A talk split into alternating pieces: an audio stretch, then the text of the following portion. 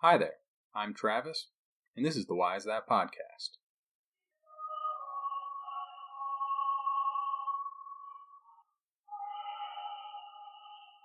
Welcome back to the Why Is That podcast. I want to start this week with a quick thank you to Rob and Jamie from the Totalus Rankium podcast. They have graciously recommended us during an episode of Roman Emperors. I would like to welcome my new listeners and say that I greatly appreciate the shout out. It means a lot to me, and for those of you who have not heard of Totalus Rankium, it is three different podcasts. The original is Roman Emperors Totalus Rankium, the second is American Presidents Totalus Rankium, and the third is Whiskey Battles Totalus Rankium. The concept behind each is that Rob provides biographical information about the subject, and then he and Jamie rank them. It is both a fun and informative way to learn history, and I would definitely recommend them all to you. In episode 115, Michael of Roman Emperors Totalus Rankium, the two hosts asked if I knew the origins of the physical fitness system known as Pilates. I must report that unfortunately it has nothing to do with the Byzantine palace. Instead, the exercise system Pilates was named for its creator, Joseph Pilates. Joseph developed the system during World War I while he was held at the Knockaloe internment camp. He practiced the moves that would one day form the basis of the system with his fellow internees. After his release, he would marry a woman named Clara, and the two would settle in the city of New York. Clara happened to also be an expert in physical exercise and dance, so the two opened a studio in New York where they could teach their new method. Joseph referred to the system as controlology, as the goal of the system was to learn how to use one's mind to control muscles and use the core postural muscles to balance the body and support the spine. The Pilates studio grew in popularity, and Joseph used this popularity to publish several books, most notably Return to Life Through Controlology. Joseph and Clara continued to teach the system into the late 1960s. Through the popular books and the spread of their former students, the physical fitness system continued to grow in popularity. Practitioners and instructors of Controlology decided to honor the system's creator by renaming the system Pilates. Pilates is today practiced by over 11 million people worldwide, which is a larger population than the entire country of Switzerland. Speaking of Switzerland, have you ever wondered why the bodyguard of the Pope are known as the Swiss Guard? Wow, I really nailed that segue. The Pontifical Swiss Guard is the de facto military of Vatican City and more famously the personal bodyguard of the Pope. Recruits to the Guard must be unmarried Swiss Catholic males aged 19 to 30 that have completed basic training with the Swiss Armed Forces. This begs the question why do they have to be Swiss? The Vatican estimates that there are 1.2 billion Roman Catholic Christians in the world, and yet the Holy See only employs military agents from a relatively small country. Additionally, Switzerland boasts only a 37.2% of their population as Catholic, which certainly diminishes the available pool of recruits. Given the importance of the Pope's position in the world, you would think that the Vatican would have the best of the best of the best protecting him, rather than just somewhere around 130 well trained Swiss Catholics. As you might imagine, the answer to why this is is found in historical tradition. Back in episode 6, we covered why the Pope is the supreme pontiff of the Roman Catholic Church. That episode provides some excellent background information of the powers of the Pope and how his place in Christendom has grown over the years.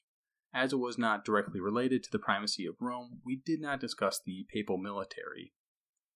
Imperial and religious bodyguards have a very long and storied history. Basically, ever since there were people with authority, there have been people assigned to protect those people. One of my personal favorite examples of a bodyguard is the Immortals of the Achaemenid Persian Empire. The Immortals were a heavy infantry unit of the Persian army who served a dual role as the Imperial Guard.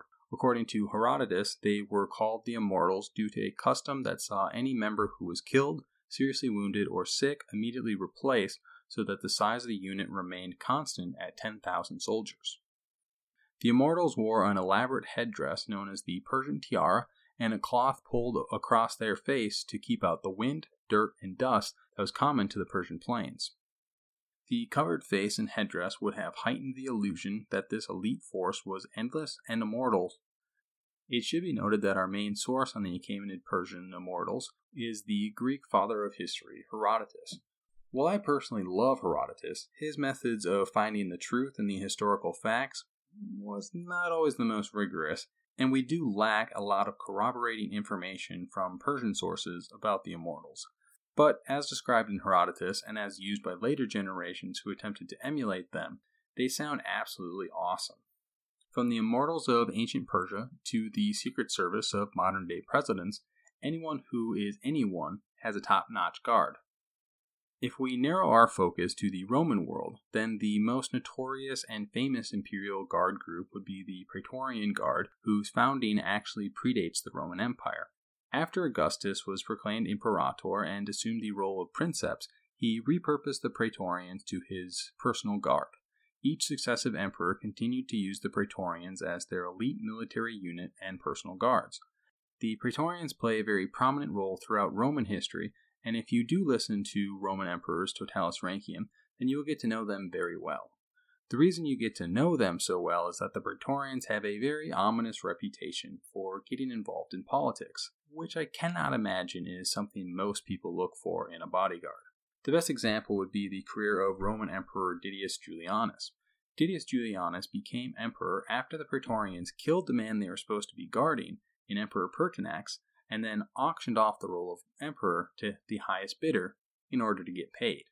That story makes them sound like the worst bodyguards who ever lived, which actually helps to highlight one of the reasons why the Pontifical Swiss Guard specifically recruits Swiss citizens. The Praetorians were all well to do Romans, a position in the Praetorian Guard was highly sought after as they were the best paid, received the best assignments, and had the most influence. Therefore, one usually needed some sort of connection before being allowed to join. This created an elite military caste from prominent families who, in addition to their official duties, were often obsessed with gaining political power. If you select a foreign born guard, then they will be unable to gain political power and therefore be more likely to remain loyal to their charge. The Emperor Constantine dissolved the Praetorian Guard in 312 after he defeated Maxentius, who was largely supported by the Praetorians. By the time of Constantine, the Guard was considered largely obsolete as they typically remained in Rome, and the emperors of the 4th century spent very little time in Rome. Constantine replaced them with the Scholae Palatini, the Scholae Palatini were an elite military unit, predominantly cavalry, and remained with the emperor at all times as an official bodyguard. Constantine filled the Scholae with men loyal to him and opened the ranks to individuals of Germanic descent. The exact ethnic makeup of the Scholae is not precisely known, but it is generally believed to have been a mix of Germanic and Roman, with the Romans still being the predominant party. The most common Germanic tribes represented in the west were the Franks and the Alemanni, while in the east it was the Goths.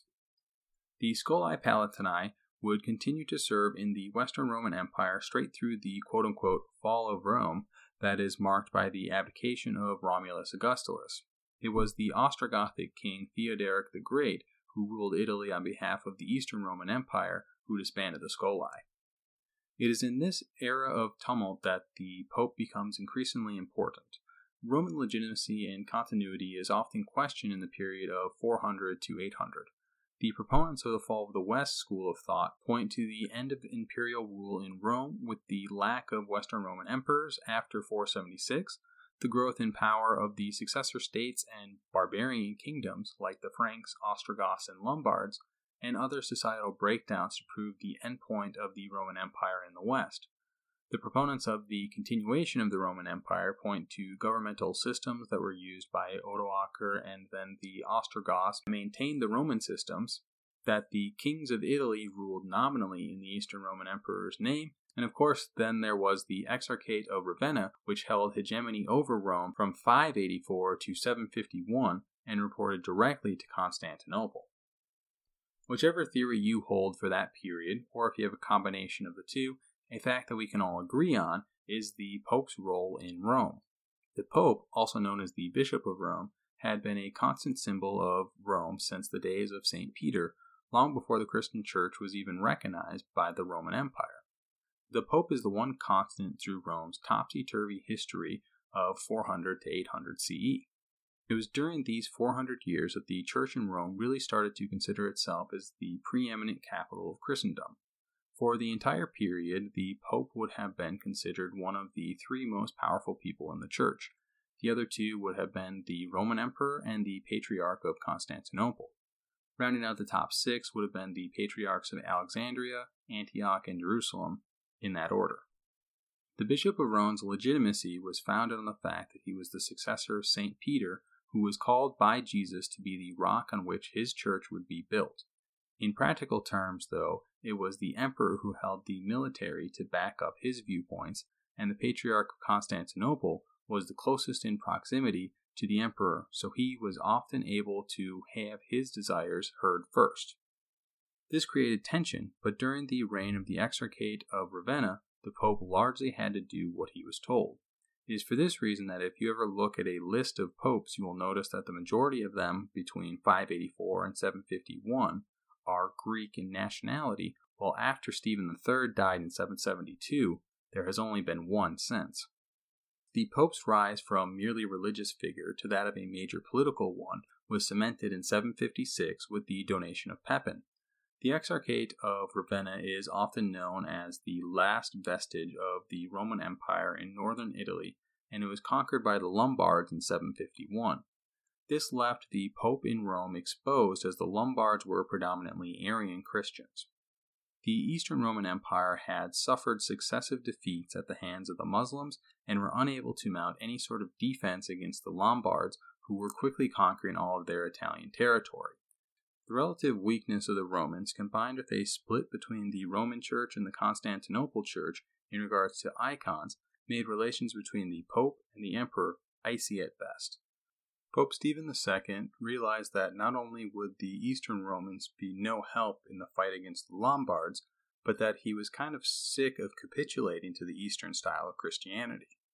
This emboldened him to take a wholly unprecedented step of requesting aid from the one barbarian successor kingdom who practiced Catholicism rather than Arianism, the Franks. Stephen sent an envoy to meet with the king of the Franks, Pepin the Short, and request a meeting. After meeting with the Pope, Pepin agreed to march his army into Italy and force the Lombards to surrender their conquest of the territory previously controlled by the Exarchate of Ravenna.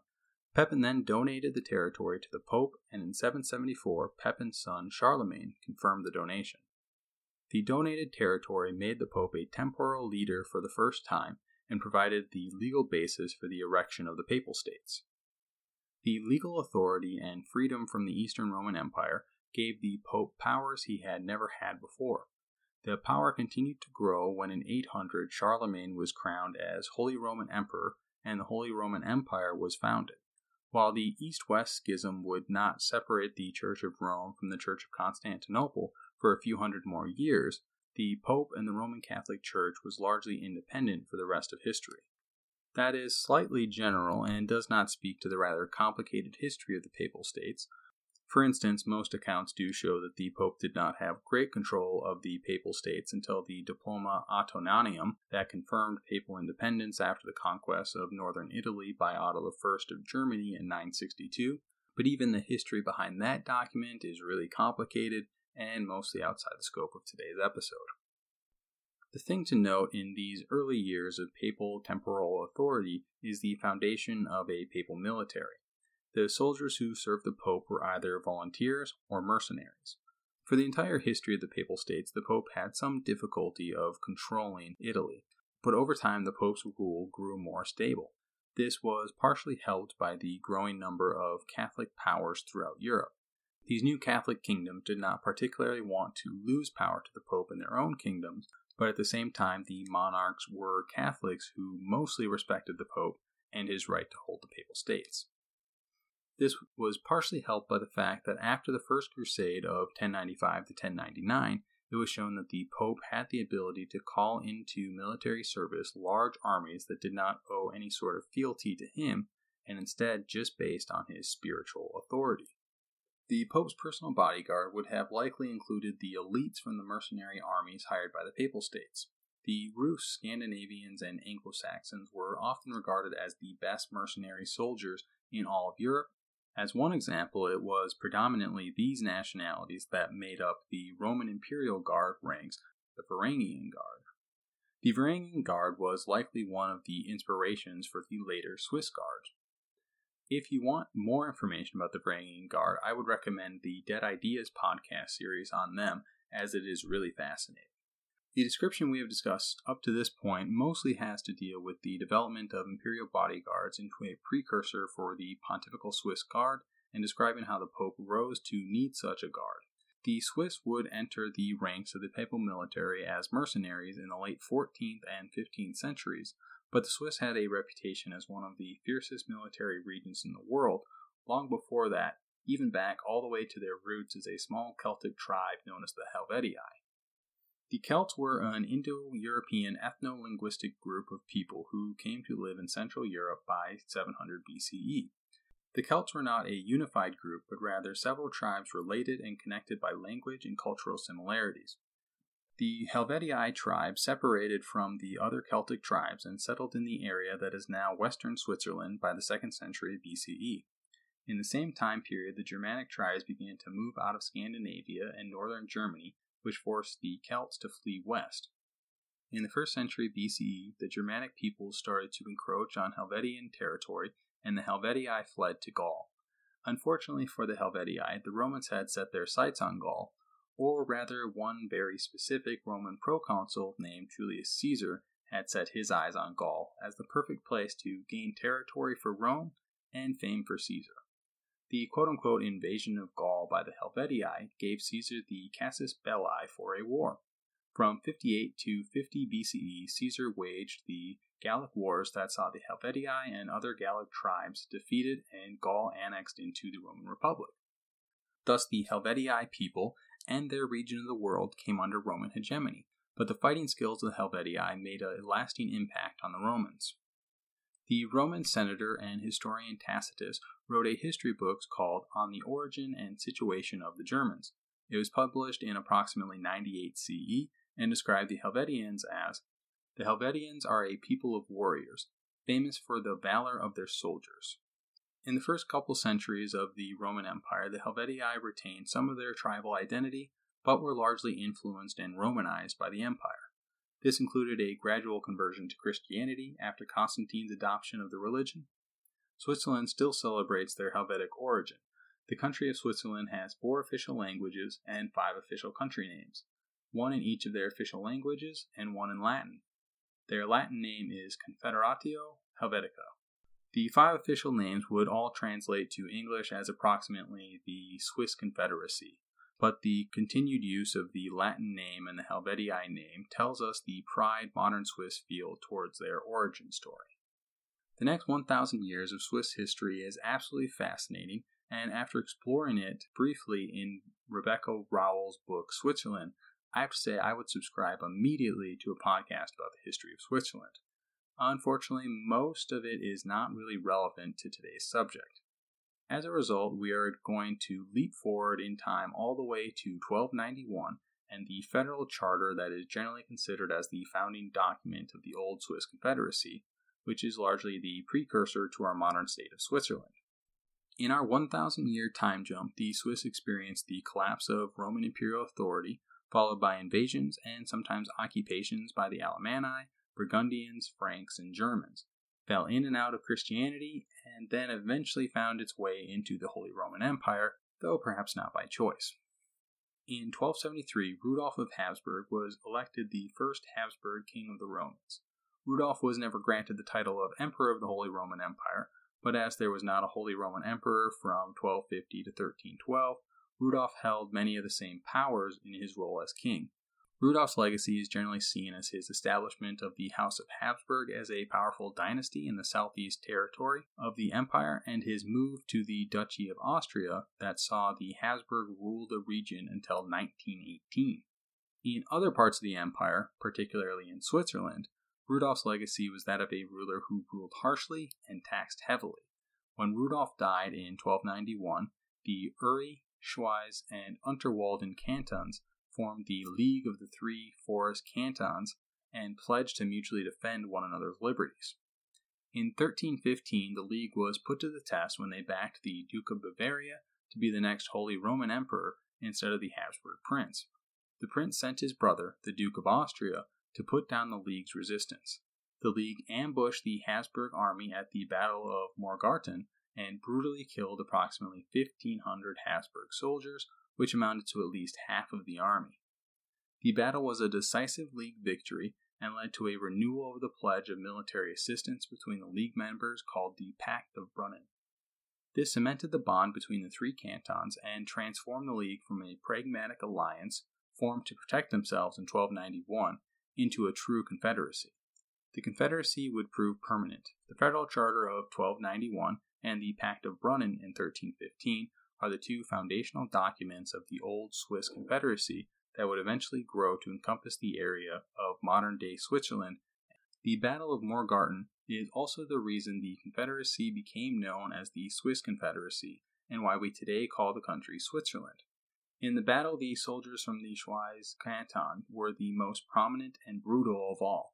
Their bravery and ferociousness in battles led outsiders to refer to the new Confederacy as Schweizers or Schwitzers, and to the Confederacy as Schwyz or Schwiss. I'm sure to the eternal chagrin of Uri and Unterwalden, the name Swiss stuck and would eventually come to define the Swiss Confederacy. Over time, the Swiss territories would grow due to their military victories, and what started off as a confederacy of three cantons eventually grew to the 26 cantons of modern Switzerland the military reputation of the Swiss continued to impress for the next 200 years. The old Swiss Confederacy would remain in the Holy Roman Empire until the Peace of Westphalia in 1648 made them independent. However, from 1499 until 1648, they were only nominally part of the empire. This was due to the Swiss victory over Emperor Maximilian in 1499.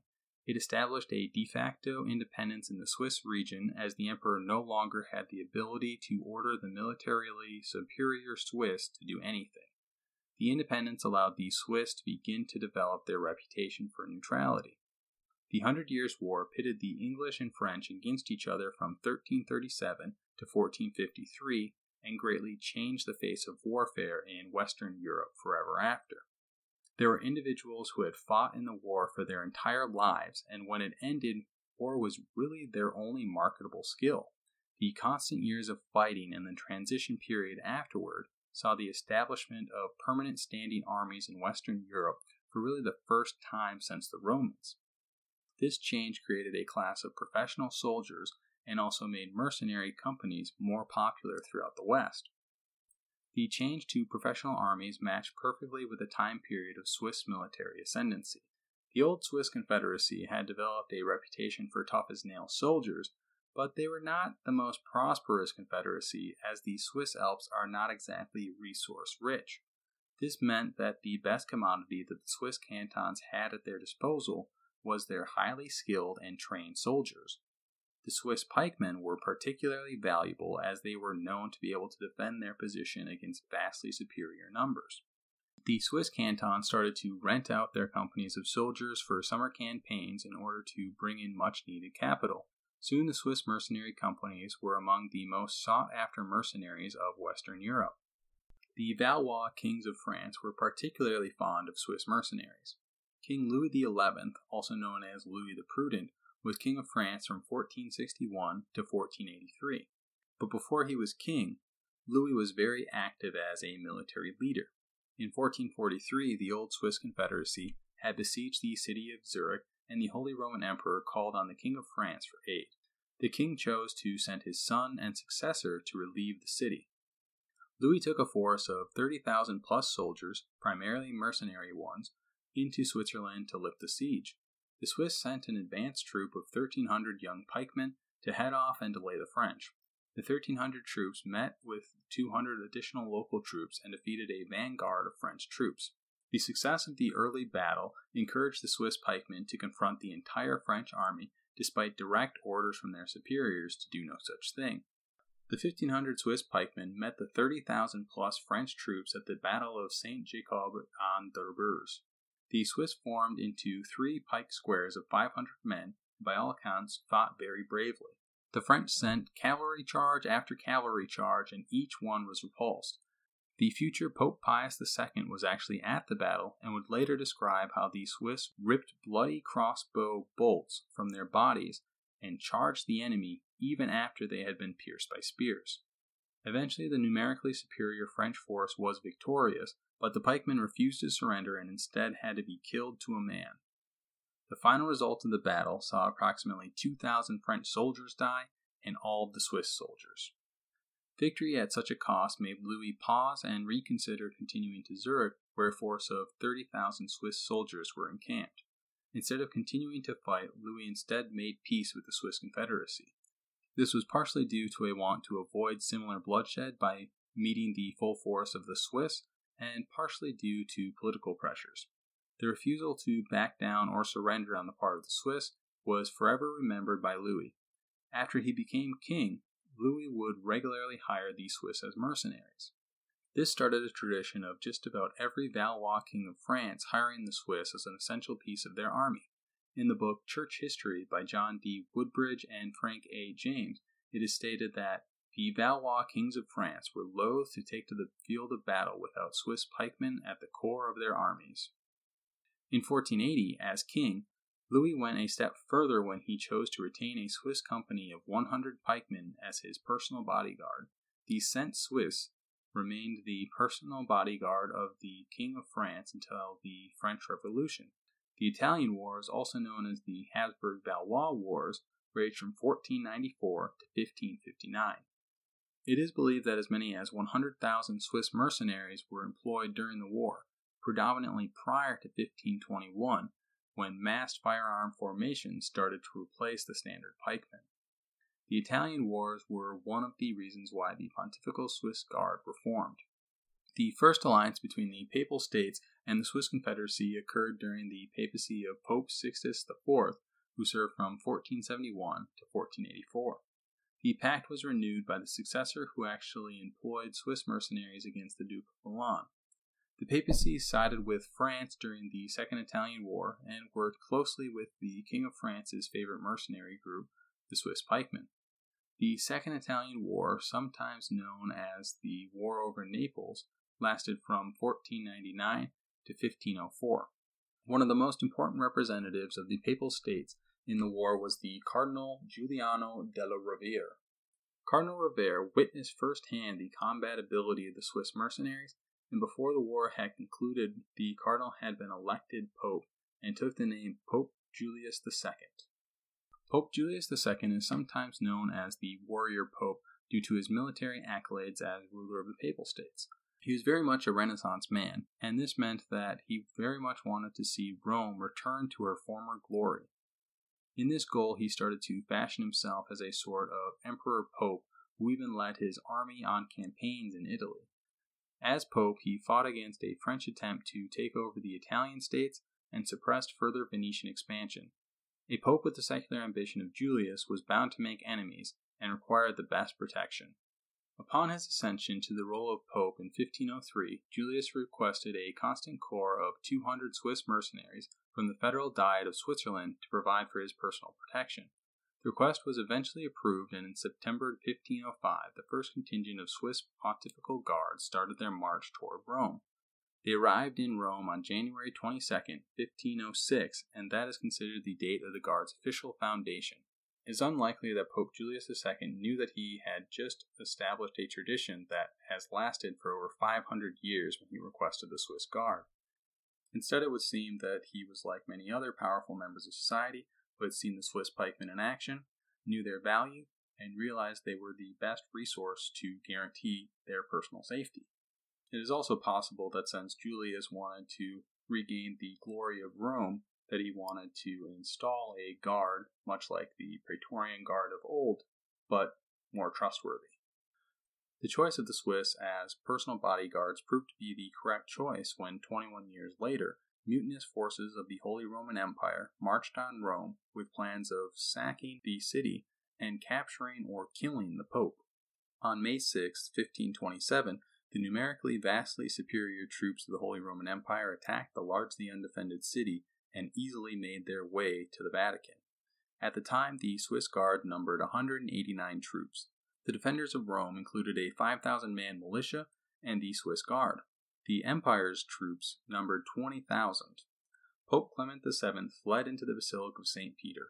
147 Swiss Guard made their last stand of the Swiss Guard in order to delay the troops from reaching the Pope. All 147 Swiss Guards fell in the attack, including the Guard's captain, as they defended their charge in a bitter struggle. The remaining 42 Swiss guards guided the Pope through the Passetto de Borgio, a secret corridor from Vatican City to the Castel St. Angelo. Pope Clement was able to survive in the fortress, but did eventually have to surrender after a multiple day sacking of Rome. It took a decade to replenish the Swiss Guard, in which time the Pope was protected by German mercenaries, but ever since Pope Paul III reinstated the Swiss Guard in 1537, the Guard has never left the Pope's side. The Swiss Guard remained in partially a military role and partially a guard role until the end of the Italian Wars. At that point, they transitioned fully to the role of personal bodyguard of the Pope. The most common image of the Pontifical Swiss Guard is the ceremonial Renaissance era uniform and halberds. There has been a persistent legend that Michelangelo designed the uniforms, but this is not believed to be true.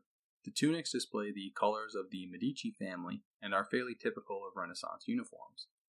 The uniforms, pikes, and halberds are really only worn for ceremonial purposes, and all members of the Guard are trained in modern weaponry and counterterrorism.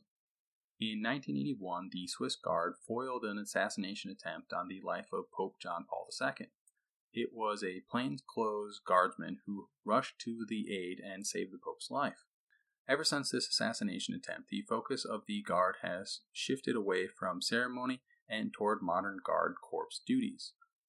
Plainclothes guardsmen accompany the Pope on all international trips, and if you look closely at footage of Pope Francis, you can usually pick out a few such guards. The history of the Pontifical Swiss Guard since the 1527 sack of Rome has been a fairly typical one for guard units across the world. In 1874, the Swiss Confederacy passed a new federal constitution that included an amendment that banned foreign countries from recruiting Swiss citizens into militaries. This ended the long tradition of Swiss mercenaries and Swiss guards in foreign courts. The amendment notably exempted the Pontifical Swiss Guard from this ban, and today the only Swiss citizen serving a foreign dignitary is the Pontifical Swiss Guard.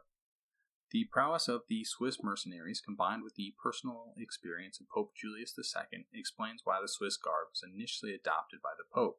The reason it has remained is partially due to tradition, partially due to their continued success, partially due to the close relationship of Vatican City and Switzerland, and partially due to a lack of better options that would justify ending it.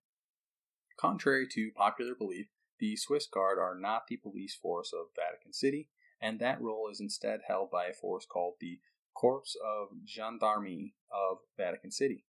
The Gendarmerie are a force of approximately 130 Italian citizens who handle the police affairs of the city. The Pontifical Swiss Guard also number around 130, though I've read conflicting numbers on this count, anywhere from 100 to 150, so I'm not positive on the exact number of Swiss Guards. The defense of the Vatican City is then the direct responsible of a quote unquote military of under 300 people. This would be very problematic if it did not sit within the city of Rome, where the Italian military are more than happy to assist with defending the Vatican from threats that the small unit would not be able to handle, such as potential drone attacks. Okay, that is it for today's episode. I hope you enjoyed learning about the Pontifical Swiss Guard and be sure to subscribe so that you can join me again in two weeks. The show is available on all major podcast apps such as Acast, Apple Podcasts, Stitcher, Spotify, Podcast Republic, Castbox, iHeartRadio, Google Podcasts, and wherever else podcasts are streamed. Thanks for listening to the Why Is That podcast. Until next time, cheers.